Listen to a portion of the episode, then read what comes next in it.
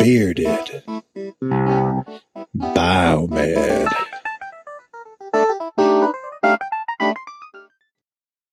Ladies and gentlemen, welcome back. I am your host, Bearded Biomed, and I am live at the MD Expo. I am joined by a special guest. Now, the reason he's special is because he just completed something no one else has ever done. You're the first in the world. What I mean by that is this gentleman just completed the AAMI apprenticeship program for the biomed field. And I think this will benefit a lot of people interested in possibly pursuing the field to get a snapshot of what it's like to go through the program. And of course, I think we all want to hear why you were interested in getting into the field to begin with. So, uh, first, I'd like to introduce Josh Weatherford, aka the first completee. Uh, welcome. Appreciate you sitting down.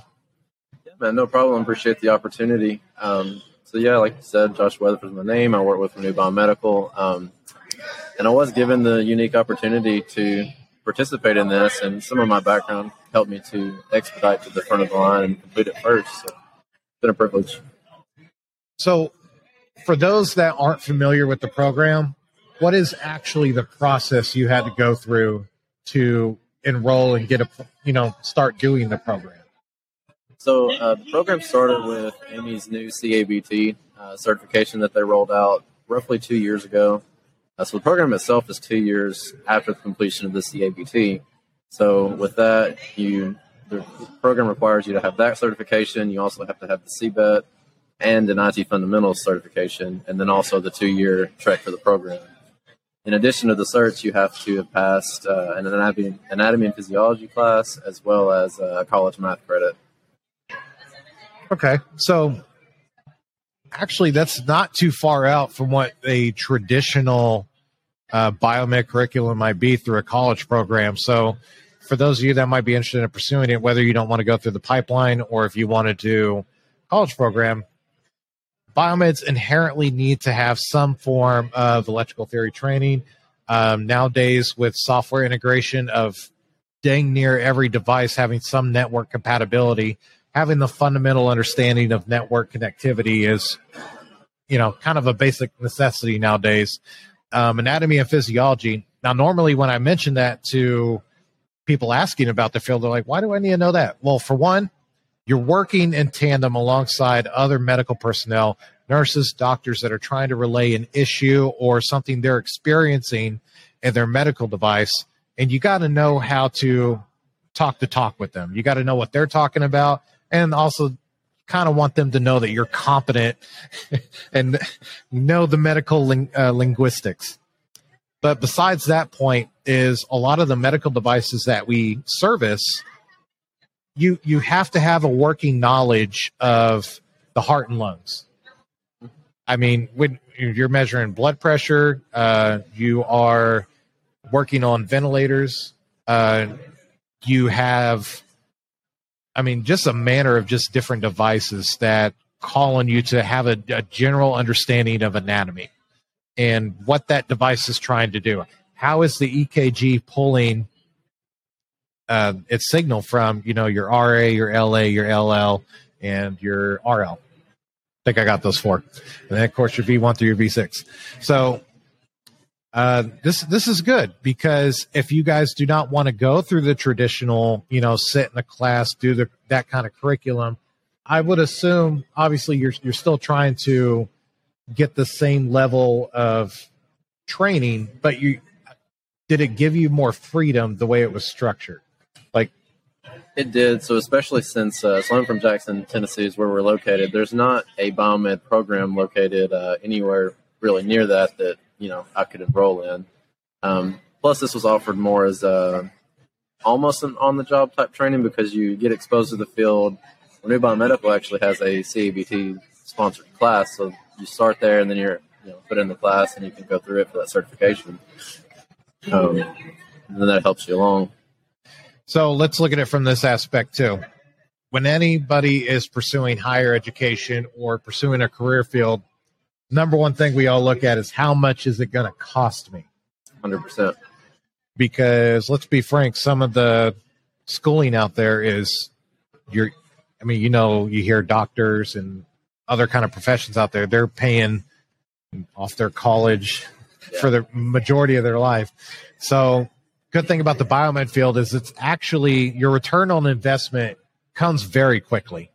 Um, you know, I'm I'm not going to go through the different prices of different colleges and what they offer, but I guarantee you it's probably a quarter, if not less, than what most you know programs might cost you in the medical field. Um, now, you did say the CABMET was sponsored by the the company that onboarded you, right? Right. So we actually have a we call it our training academy. It's a big conference room that's set up, and um, Richard is our instructor for that. And he basically took AAMI's source content and adapted it into a, uh, a teachable class format. Um, so techs will spend three to six hours a week in that uh, training for the CABT, and then past that, the CBET and the IT are more self-study type things, but the company does provide the study resources for those. So my question to you is, when you're not doing that three to six hours of curriculum, what are you doing after uh, in between that? You're on the bench getting training, hands-on training, Exactly. most valuable type of training. Which, to be fair, depending on what college program you're going through, some people might cite that okay, maybe they're not getting the, the tool craft component of it. A lot of what goes through on in our field when it comes to being a technician is experience. Being in, I, I've been in the field 15 years. I still learn how to work on something all the time. There's there's too many modalities out there. There's too many different uh, failure circumstances, um, things that can occur that you didn't experience prior. And the thing is, when you are on the job learning how to do things, you start picking up things.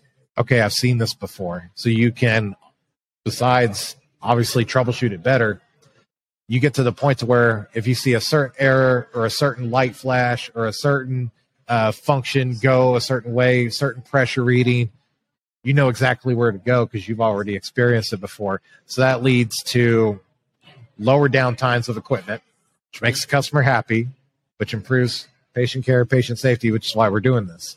Since you have completed the uh, the program, which uh, was just recently, hmm A couple Uh, weeks ago. What what all have you d- dove into medical device wise? The whole journey. uh, where I work, we deal with a lot of um, we do ventilators, infusion pumps, defibrillators, patient monitors, EKG machines. So pretty much the whole EMS gamut. So we do a lot of transport type uh, Right, ambulatory. hmm Yeah, so that also involves stretchers too. So- A- ambulatory is kind of a special beast because uh, you know you you can have, of course, the regular EMS vehicles, but you can also branch into the the, hel- the helio transports. Yep. Which uh, I, I, don't, I don't know if y'all had that experience or not, but it's kind of a it's kind of a logistical nightmare sometimes catching up with the choppers Yep. because they're like, we are going to land within this window. And uh, by the way, they never meet that window, but you have to make sure you meet that window. Get everything PM'd in that chopper and then get the hell out of the way so they can get off to the next place they got to go. yeah, that can very easily turn into uh, just sit and wait until they, you know, Yeah. at their convenience. No, there's there's been times where they're like, okay, be here this time, but something happens where they needed to take care of the patient first. You know, you end up waiting there a couple extra hours than you intended to. Yeah. But it is what it is. It's part of the job. It is. Uh, so what's next? What what's what are you looking forward to? You know, going forward in the the career field now. So uh, I've got the CABT. I have the CBET. My next stop's going to be the uh, CHTM. You know, the uh, which I'm at, I'm actually actively in management now, so I'm already working towards ticking off those year requirements to uh, take that test. You're just trying to just outdo us all. It sounds like. well, I, I like to be well rounded. You know. Yeah, there you go. the uh, just recently, uh, we our field has worked. Angela Bennett, she's actually they, they've put together a CHTM study course Okay. uh, that I'd probably recommend you looking into if that's that's the case. Um, I I have my CHTM. I will tell you, it is unlike any test you've ever taken before Right. because it's all financials, it's all people management, it's regulatory, NFPA, it's all you know, all the fun book book stuff. Yeah. Is there any kind of uh, specialty device or anything you think you'd get into, or it sounds like you're leaning more towards getting into management from what it sounds like. I am, but I'm definitely you know a techie person at heart. I like to have hands on, you know, the knowledge behind the operations, so the theory. I really enjoy that type of thing. So I don't think that I'll ever stop learning new things, but right. I do want to get into more of the the management role. Yeah. Right on, right on. So I'm, I, I still consider myself a general biomed, but I've I've splashed and dabbled Mhm. In a couple of the specialties. Like I've I've done CRM PMs, I've done anesthesia PMs repairs, Right. a little bit of the bulk sterilizer. I don't particularly like those boilers; are just atrocious. I think from a manager standpoint, you don't need to know how to work on everything. Nobody can specialize in everything. Mhm. But when you're managing a team of technicians that are working on those things, it's good to at least be aware of, you know, their circumstances and maybe some of the things they're getting into because you could say something that could help them resolve the issue. Right. I, I think from a manager standpoint, just being able to communicate effectively and understand all the different pieces of a biomed team and what they're they're they're required to do is just going to, of course, enable you to supervise them better Right. and give them support.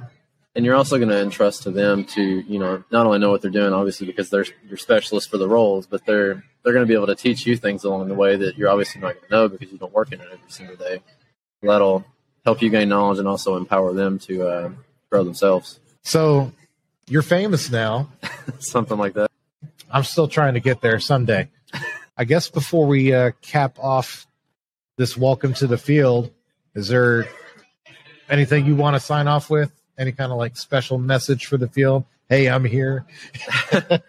i'm here um, definitely my main goal in this uh, aside from any aspirations is always patient first right so that's should be any biomed's goal 100% I appreciate you being here. Welcome to the fray. People always ask me, how do you do everything that you describe in the field? I like to tell them that besides passion, the other thing that I like to implement is strategic drinking. you got to let it out somehow right Hence my Modelo. But yeah, appreciate you. Welcome to the field, sir. yes sir i appreciate I'll you see you around the expo and uh, may the beer be with you. Yeah, Hundred percent. Thank you, man. Bearded.